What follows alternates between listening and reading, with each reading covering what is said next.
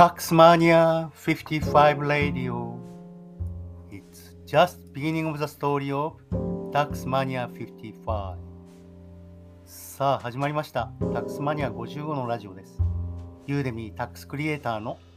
Taxmania 55こと細川武史です。ユーデミーベストセラー講師の細川武史が皆さんに税金の話を噛み砕いて分かりやすく伝えます。え本日は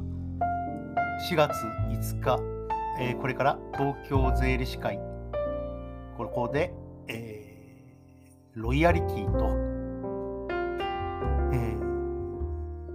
ー NFT の税務ということで5時から講演をやるわけですが、えーそのうち使用料ロイヤリティの税務の骨子について、えお話ししようとこのように思います。えーと言いますのも、えー日本税務会計学会、ここでお話しするのは、えー使用料と NFT の税務となっておりますが、まあ、使用料だけでも相当のボリュームがあって、でこれをいかに30分ぐらいで、えー短くお話しするかということに、えー不信しております。えーですから、えーそのさらに骨子をお話しするわけですが、えー本日は少し長くなるかもしれません。えーまず、ボーナスレクチャーの提供として、え使用料の税務の骨子をまとめました。えーこの中の、えいくつかを見ていきたいと思うんですが、えまずは国内法ですね、旧7号所得と言われる、え現在の取得税法第161条第1項第11号の規定を見ますと、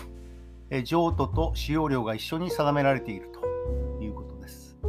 え著作権問題は著作権の全部譲渡、一部譲渡、そして著作物の利用の許諾で考えていかなければいけないわけですが、えー税法はそれをひとまとめにしているということですね。そして、このひとまとめにするというのには多少は意味があって、え譲渡が本当に譲渡かどうかというのはアウトライトセールスと言いまして、著作権者に権利が全く残っていないような状況。そうすればそれは譲渡になるけれども、そうでない場合も出てくるということになってきます。平成26年度税制改正では、この昭和37年度税制改正で定められたものがですね、実は、改正されませんでした。52年ぶりに、こういった税制改正があったので、えー大きな改正があると期待されたんですが、このままであるということです。えそして国際的には、1996年頃からマイクロソフト IBM がコンピューターソフトウェアについては国際取引の源泉取得課税をやめようというロビー活動を開始いたしました。その当時10%もしくは20%の源泉取得税がかかっていて、日本もですね、旧7号所得で外国法人に使用料、ロイヤリティを払う場合は、20%課税が基本だったわけです。現在は20.42%ですね。そして租税条約でそれが10%やゼロ税率に軽減されるという状況にあります。そして早速日本カナダ租税条約で使用料はゼロが実現し、その議論は OECD 租税委員会報告書と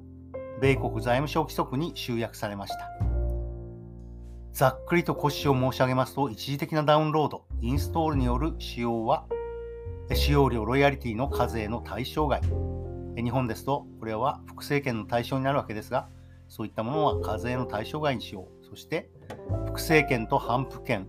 この2つがあれば、貸与権または譲渡権の、えー譲渡、一部譲渡がなければ、貸与権の付与がなければ、使用料課税の対象外ということになったわけです。えこれはですね、一旦ものを複製する、コピーライトというぐらいですから、複製権が一番重要なわけですが、それに伴ってそれを反布する、えー貸与するか譲渡するような権利を、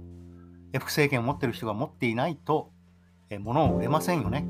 ですから、複製権プラス反布権、日本では貸与権または譲渡権。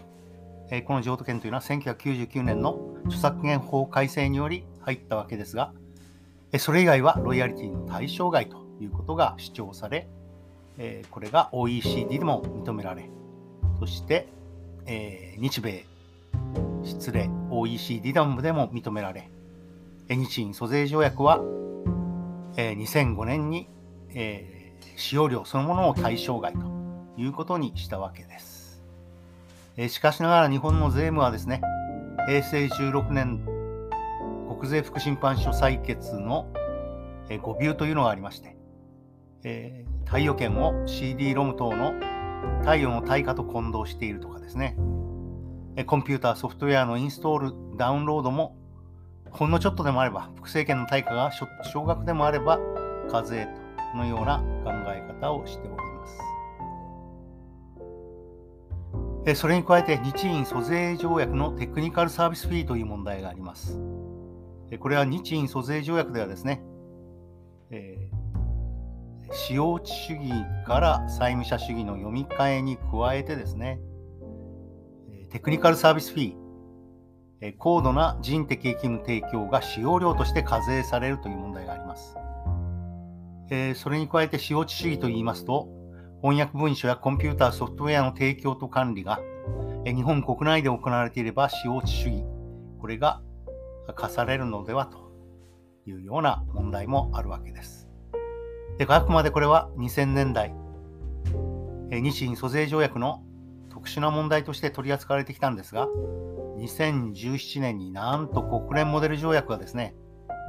日印租税条約のテクニカルサービスフィー規定をそのまま12条の B ということで導入しております。えロイヤリティとしてえ別枠でテクニカルサービスフィーを課税するというようなお話になったわけです。え経営的、技術的またはコンサルタントの性格を有するエキムに対して支払われる対価についてですから、え私のようなえ国際税務のコンサルティングをしている人間についても、これは対象になってくる。そして支払い地、源泉地国で課税を認める規定がここで導入されているわけです。そして、ディスカッションドラフトで引き続き検討するということになったわけですが、えー、本田光弘教授の講演にあったそのディスカッションドラフトを私も実際、えー、見てみたんですが、まあ、非常に先祖返り的な議論で、えー、事業所得、譲渡所得になるのか、それとも使用料なのかというようなお話が、えー、議論されていて、そして、え使用料ロイヤリティの定義を再確認した上で、えコンピューターソフトウェアを12条の定義に含める方向性にあるようです。まあ、ざっくりと言うと、ソフトウェアは著作権の使用料なのか、